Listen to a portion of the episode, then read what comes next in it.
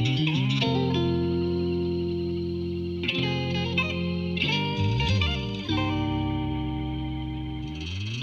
dans le Pédago Flash. Alors aujourd'hui, je suis avec Vincent Rigaud, qui euh, donne notamment des cours à IMTBS. Bonjour Vincent. Bonjour. Alors Vincent, donc juste pour te présenter euh, rapidement, donc euh, bah, tu es un ancien comédien finalement, et, alors pour les personnes qui ont, écouté l'épisode du Pédago Flash avec Sophie, donc on a parlé également de toi parce que finalement elle partageait un, cours avec toi. Euh, et, puis je me suis dit, bah tiens, pourquoi pas euh, éventuellement bah, faire un podcast ensemble, justement pour aborder cette question de comment, euh, entre guillemets, aborder avec les étudiants la notion de développement de compétences dans la prise de parole, la prise de parole en public, la prise de parole, je sais pas, devant un, interlocuteur, même pour les entretiens d'embauche, des choses comme ça, parce que tu abordes toutes ces questions-là. Et c'est pourquoi bah, tu, as accepté volontiers cette mission.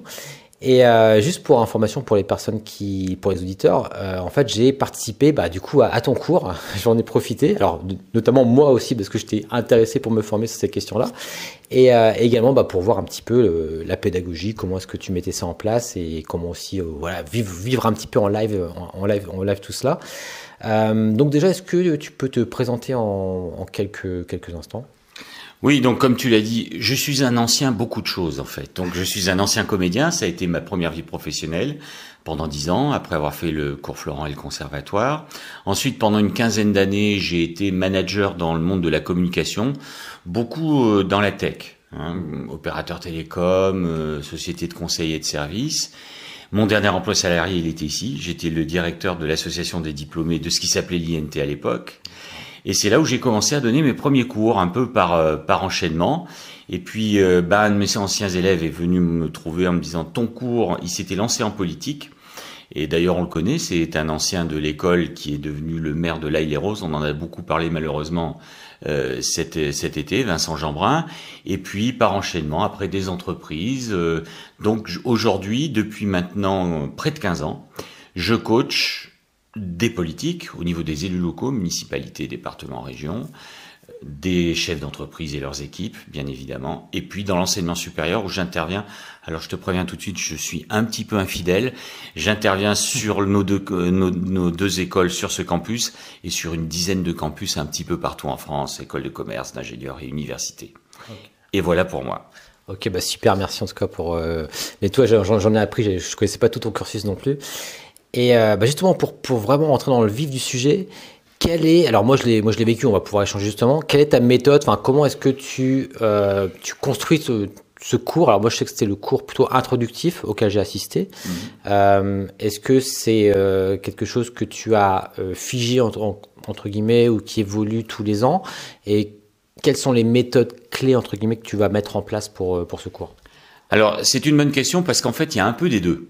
Euh, il y a un principe, il y a quelques principes de base euh, auxquels je suis fidèle depuis plus de 15 ans, mais ça évolue tout le temps. En fait, je fais jamais deux fois le même cours. Euh, J'avoue que je m'ennuie très vite.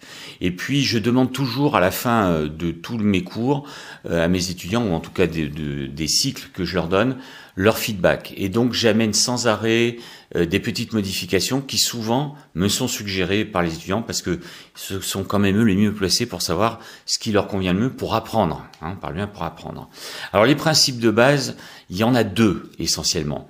La première, c'est d'utiliser la méthode inductive, c'est-à-dire je fais d'abord la pratique, c'est-à-dire je te demande de prendre la parole devant tout le monde sans rien t'expliquer et principe numéro 2, je te filme à la vidéo. Alors aujourd'hui, on a des outils merveilleux qui permettent de faire ça facilement. Et donc ensuite, qu'est-ce qui va se passer? Je vais te donner tous les éléments de théorie à connaître sur l'expression verbale, non verbale, toutes les techniques de communication que j'ai appris dans mon expérience de comédien ou en entreprise. Et puis ensuite et seulement après, on va décrypter ensemble la vidéo de ta prestation où tu auras la grille de lecture et où tu pourras voir ce que tu as fait euh, sans rien savoir. Et tu vas te rendre compte que tu fais bien plus de bonnes choses que tu ne le penses et bien moins de mauvaises choses que tu ne le penses. Ça se voir à la vidéo, c'est l'horreur. Hein Donc il y a quelqu'un pour te guider. Et puis quand on a le temps, et c'est pas toujours le cas, on fait un deuxième passage. Et là, les gens sont étonnés par les progrès qu'ils peuvent faire parce qu'ils ont repéré sur la vidéo ce qu'il ne faisait pas bien. Et donc sur la deuxième, ça va aller tout de suite beaucoup mieux. Et les progressions peuvent être très impressionnantes. C'est vrai que moi, ayant donc vécu ton cours, moi j'ai entre guillemets l'habitude de faire quelques présentations orales, mais j'ai des tas de choses à, améliorer. Et justement, euh, bah, je me suis rendu compte de choses d'ailleurs que tu m'as mis en, avant et que je vais corriger, que d'ailleurs que je commence à, corriger. Et on se rend pas compte à quel point, même à, tous les âges de la vie, j'ai envie de dire, c'est quelque chose de super intéressant à, vivre. Et effectivement, j'ai trouvé euh, déjà notamment super intéressant bah déjà là tu, tu en as parlé, hein, euh, le fait de filmer.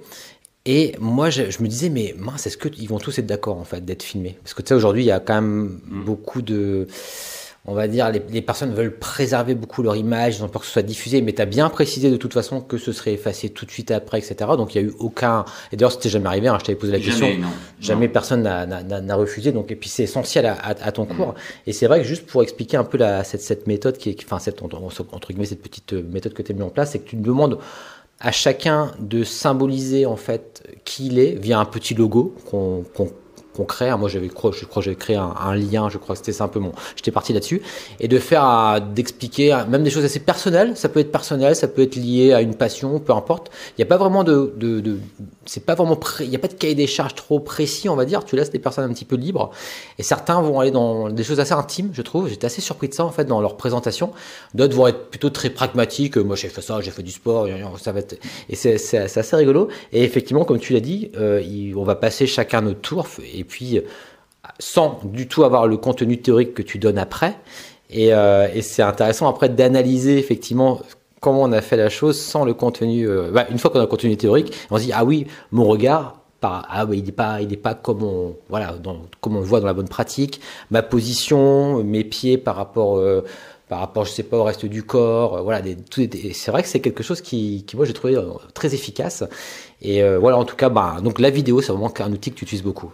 Alors oui, et puis c'est l'exercice que tu mentionnes, qui est un peu un exercice qui sert à, à la fois de brise-glace, d'accord Chaque chaque étudiant va se représenter au tableau sous la forme d'un logo, d'un dessin, de symbole. Mais ce que je leur demande, c'est de ne pas parler d'eux sous l'aspect CV en alignant les faits, les dates dans l'ordre chronologique, parce que c'est tout à fait inintéressant c'est de parler d'eux en tant que personne. Et c'est aussi un exercice qui leur sera utile quand ils vont passer un entretien d'embauche. Vous passez un entretien d'embauche, on a déjà lu votre CV. Donc quand le, le recruteur vous demande parlez-moi de vous, il s'agit pas de redire ce qu'il a déjà lu, mmh. puisque vous êtes dans son bureau. Il s'agit de l'illustrer. Et qu'est-ce qui va faire la différence entre les personnes qui sont dans la shortlist, comme on dit en bon français, qui vont passer ces entretiens, c'est le comportement, la communication et la personnalité. Et donc, si vous ne savez pas extérioriser quelles sont vos valeurs, ce qui compte pour vous, d'où vous venez, où est-ce que vous voulez aller, bah finalement, euh, vous ne donnez peu de relief euh, à votre personnalité, alors que c'est ça qui compte à ce moment-là. Ouais, Donc l'exercice est double. Effectivement, qu'il faut marquer euh, entre guillemets son auditoire aussi ne pas partir sur quelque chose de chronologique quand on se présente. Et d'ailleurs, c'est marrant, j'avais fait un cours, moi, je donnais des cours aussi en, en, en c'était plutôt, on va dire, de l'orientation professionnelle pour des personnes qui, qui souhaitaient ensuite bah, passer des entretiens d'embauche, etc. Je, je, je les conseillais sur comment, comment développer leur identité numérique, mais également l'aspect entretien d'embauche. Et moi, je partais sur une technique des trois piliers. Je sais pas si tu as entendu parler de cette technique-là. En fait, où tu vas trouver trois axes sur lesquels tu, tu, ex, tu excelles ou en tout cas tu as de l'expérience et à chaque, pour chaque pilier un exemple. Et ça, ça et c'est marrant, on parlait justement des parce que tu fais souvent référence à au, au rythme ternaire, oui. le rythme ternaire. Le rythme ternaire, ouais. Et c'est souvent effectivement une, une, une, astuce sur le rythme ternaire là, et ça marchait très bien. Et j'avais eu des très bons retours d'ailleurs d'étudiants qui, qui avaient même passé des entretiens d'embauche et qui me disaient ouais, en fait ça, ça a bien fonctionné. Je, je me suis présenté comme ça et, et tout de suite, bah, ça marque finalement son, son interlocuteur. Et j'avais comme ça, euh, voilà, même moi quand je, quand je recherchais du travail, j'avais comme ça ma exactement, je savais sur quelles compétences j'allais euh, j'allais m'axer et les exemples précis que j'allais donner en fonction de voilà de ce que je voulais. Donc en tout cas, ouais, donc voilà, ça c'est quelque chose qui m'a vraiment euh, intéressé dans, dans, ton cours. Et il y a aussi ce côté, je trouve, euh, assez par rapport au techno, parce que on parle beaucoup de, numérique dans, la pédagogie, donc on a parlé de la vidéo. Mais par contre, au niveau de toi, ce que tu utilises, c'est très minimaliste. Tu arrives, enfin en tout cas pour le, premier cours, tu étais avec ton téléphone portable, tu projettes directement avec, euh, le téléphone. Et, euh, et, finalement, quelque part, tu, tu as l'inverse de certains enseignants, et c'est pas pas une critique, hein, ça dépend aussi peut-être de la matière, qui vont plutôt être sur un support et qui vont on va dire, donner leur contenu en se basant sur leur diaporama, par exemple. Hein, on en a parlé un petit peu du diaporama. Alors que toi, tu vas, on voit vraiment qu'il est en retrait, enfin, cet aspect-là. Et, toi, toi, tu te mets en avant, voilà, avec tes compétences aussi en, communication. Mais est-ce que tu peux nous en dire un peu plus par rapport à ça? Oui, c'est délibéré parce que c'est l'application du principe que je recommande aux gens que je forme. Dans toute présentation, quel que soit le support d'ailleurs, ce qui compte, ce n'est pas le support, c'est la qualité de l'animation, de l'oratrice ou de l'orateur. Et le support n'est qu'un accessoire. Parce que si c'est le support qui doit tout faire, c'est-à-dire si tout est écrit dessus, ben, il suffit de l'envoyer par Internet, Hein, ou de le mettre dans une base de données, et on n'a pas besoin de vous pour le lire. Il faut que l'oratrice, pour que la présentation, le cours, la conférence soit mémorable et percutant, il faut que l'orateur ou l'oratrice amène une valeur ajoutée que la personne formée ne pourrait pas avoir en lisant un document. D'accord? Donc ça, c'est, et c'est le piège malheureusement dans lequel tombent pas mal de personnes. Non, non, faut pas passer des heures à faire un diaporama et, quelques minutes à s'entraîner. Il faut faire exactement le contraire. Hmm. C'est ça qui compte. Et même mieux, parler sans diaporama, sans notes et sans rien. Parce qu'on le sait bien, on fait tous appel à notre expérience. Les gens qui sont comme ça. Donc j'insiste en fait sur trois choses euh, euh, dans les formations que je donne, que ce soit sur le diaporama ou autre. Oui, le téléphone portable minimaliste avec euh, des diaporamas avec peu de mots, c'est volontaire. Déjà, c'est pour obliger les gens à prendre des notes. Parce que c'est la seule façon d'assimiler correctement un contenu. Et on est tombé, je trouve, dans le panneau de faire des diaporamas ou des documents ou du support surchargé qu'on met dans une base de données. Donc les gens vont écouter plus ou moins. Il faut polariser l'attention d'étudiants qui sont de plus en plus distraits par les écrans. Et en même temps, on leur envoie quelque chose où ils se disent, mais je pourrais le lire tout seul. Donc nous, il faut qu'on amène autre chose. Donc il y a un choix délibéré de mettre peu de choses sur le contenu et en disant notez, notez, notez.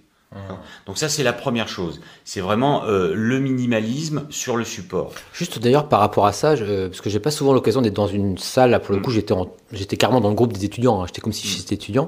Et je regardais autour de moi et j'étais assez surpris de, de voir qu'il y avait quand même beaucoup d'étudiants encore d'ailleurs qui utilisent quand même du papier, euh, papier crayon. Ce qui est pas mon cas d'ailleurs. Hein. Euh, peut-être que c'est d'ailleurs quelque chose que je dois améliorer, mais c'est vrai que c'est quand même resté mine de rien. On aurait pu penser, tu vois, il y a 10-15 ans que bah, ça allait complètement être balayé. Et j'ai l'impression qu'il y a, je sais pas si c'est un retour, hein, mais qu'est-ce, que tu en penses? Est-ce que c'est quelque chose d'assez général? ça, écoute, depuis que je donne ces cours-là, depuis une quinzaine d'années, donc quand je donnais, il n'y avait pas de tablette, il n'y avait pas de choses comme ça. Ça a toujours été comme ça. Et maintenant, c'est mixte. C'est mixte. Et c'est valable dans les écoles d'ingénieurs ou de commerce, hein, quel que soit le public. Il y en a qui préfèrent noter sur papier, et il y en a d'autres qui préfèrent utiliser la technologie. C'est alors là vraiment, j'ai pas de préférence. Moi, ce qui compte pour moi, c'est qu'ils notent, donc qu'ils s'approprient ce que je suis en train de leur transmettre et de leur expliquer. Donc la première chose que je leur explique, voilà, ce qui fait une bonne présentation, c'est la congruence de l'orateur.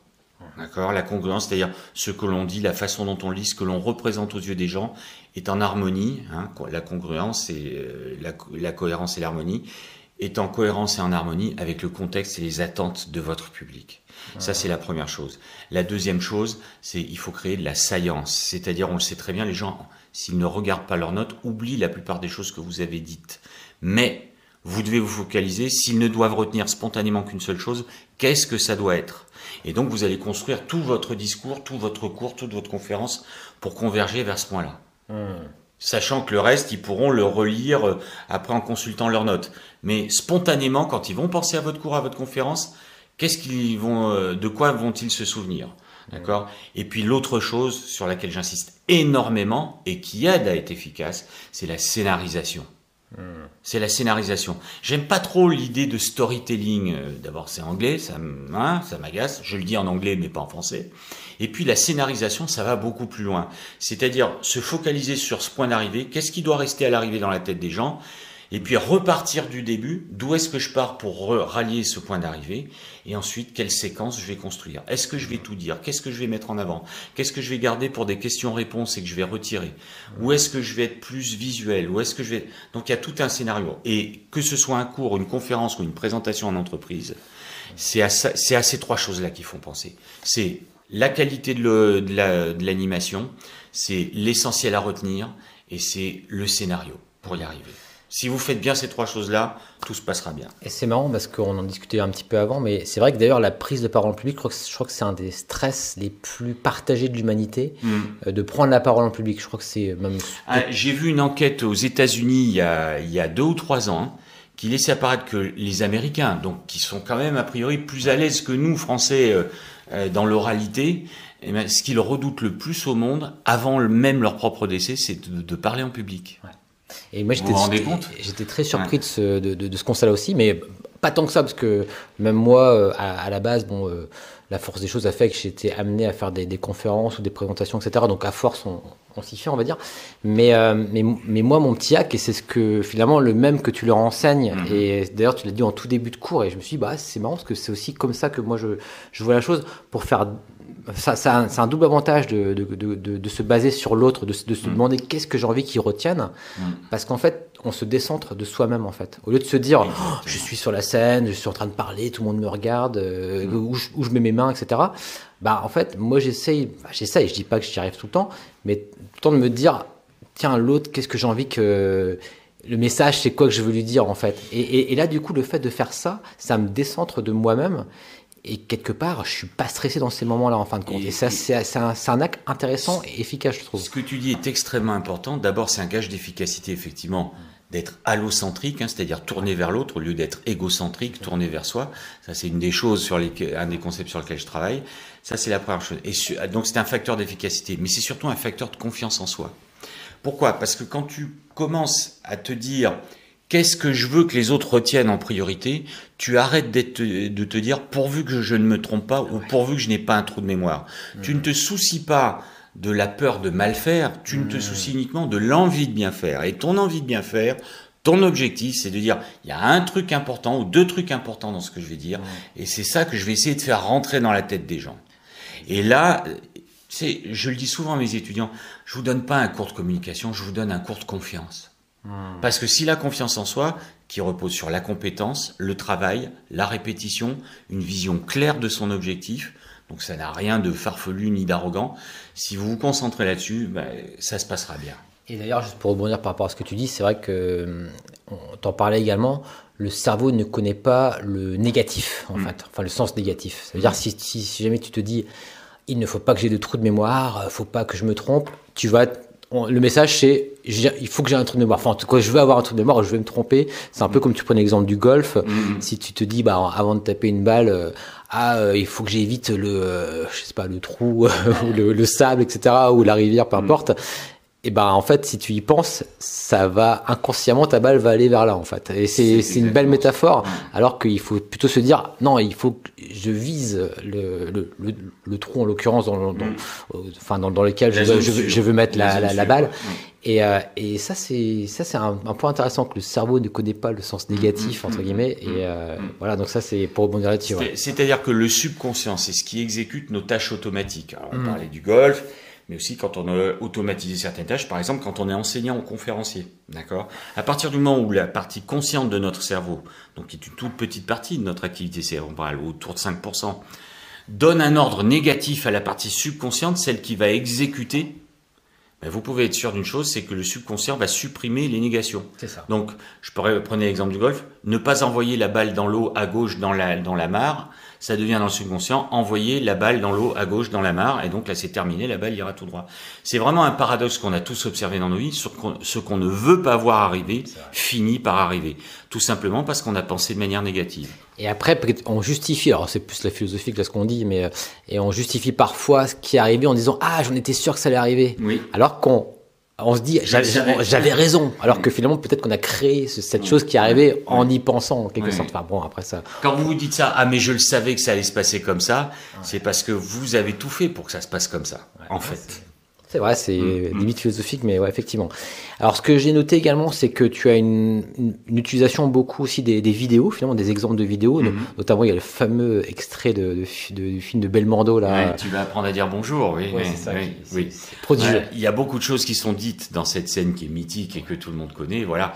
Ce, que, ce qui ressort de cette scène et, et d'une manière générale de tout ce que je montre, c'est quand, quand euh, Anconida rétorque à Belmondo, oui, je vais, je, bonjour, Belmondo lui dit, non, là, t'as l'air de me dire au revoir. Donc là, il y a un problème de communication, c'est-à-dire, c'est pas le mot bonjour qui a compté, c'est la façon dont il a été dit. Et s'il a été dit nonchalamment ou, rapidement ou, sans faire attention, ben, les gens ne se sentent pas pris en considération. Hmm. Et là, il dit la phrase magique qui est un peu le sous-titre de, tous mes cours. Ce qui intéresse les gens, c'est que tu leur parles de, pas de toi. Même quand vous parlez de votre CV, de votre produit, de votre projet, de votre association, de votre parti politique, de ce que vous voulez qui vous concerne, hmm. il faut tourner votre discours de, façon à ce que ça parle aux gens, c'est-à-dire qu'ils disent en quoi ça me concerne et en quoi je devrais m'intéresser à cette présentation. Hmm. Si vous faites pas cet effort, en disant bon bah ce que je dis est intéressant et ça vaut par soi-même, vous allez avoir des ennuis, ça c'est sûr. Ouais, complètement. En tout cas, euh, c'est vrai que du coup, tu avais un, bel usage de, la vidéo. Il y avait du Fernandel également. Il y avait le film euh, mm. Inferno, j'avais noté également. Et euh, en tout cas, voilà. Donc, c'était un petit peu voilà ce dont je voulais échanger avec toi. mais peut-être aussi pour conclure, et ça, c'était un point qu'on a abordé parce que, alors, je vais, je vais parler d'un sujet qui est très d'actualité. D'ailleurs, on en a parlé ensemble, l'intelligence mm. artificielle. Euh, c'est vrai que bah, ce que tu enseignes, et ça, ça, peut faire partie de cette grande catégorie qu'on appelle les soft skills finalement. Et ce que je disais, c'est vrai que, bah, en quelque sorte, euh, ça devient aujourd'hui un enseignement essentiel parce que c'est ce qui va nous différencier, ce qui nous différencie bah, peut-être des outils à venir peut-être que l'intelligence artificielle un jour sera empathique et euh, sera aussi communiquée. Enfin, ça, dépend de, quelle échelle de temps on parle, mais en tout cas aujourd'hui, il me semble que ça fait partie de la, plus-value euh, qu'on peut avoir en tant qu'être humain. On, est, aujourd'hui en train de se poser cette question-là. En ce que je veux dire? Est-ce que c'est quelque chose aussi euh, C'est un message que tu leur portes aussi, ou c'est des choses qui, t'interpellent? Je le porte de plus en plus et j'insiste de plus en plus là-dessus. Ce que je leur dis, c'est que la plupart des tâches qu'on vous a appris à effectuer à l'école, que vous avez appris durant vos stages, dans les années qui vont venir, elles seront exécutées euh, par l'intelligence artificielle. Donc ça, c'est ça, c'est une première chose. Mais il y a une chose que l'intelligence artificielle, en tout cas pour, pour le moment, soyons prudents, ne sait pas faire, c'est avoir de l'intelligence émotionnelle, avoir de l'imagination. Ça, c'est réservé aux êtres humains. Et je pense que ça continuera l'intelligence artificielle va pouvoir détecter des émotions, mais elle les ressentira jamais. Et ça, ça fait toute la différence.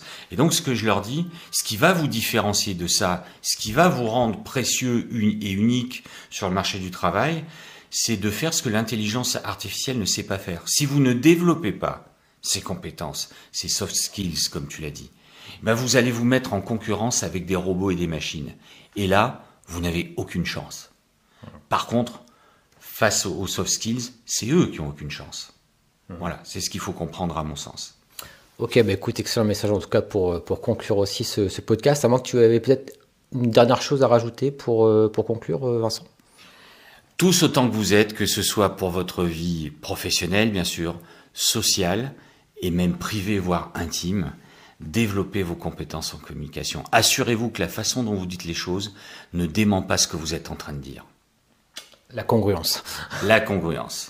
Merci beaucoup Vincent en tout cas pour, euh, pour ta venue hein, sur le, le Pédago Flash et puis euh, à très bientôt aux auditeurs et n'hésitez surtout pas hein, pour les personnes qui sont à IMTBS à venir euh, te parler en direct parce que tu es souvent d'ailleurs sur le campus, hein, notamment je te crois souvent en train de travailler sur la, à la cafétéria donc, donc n'hésitez pas à le, à le, solliciter. Merci encore et puis à très bientôt alors.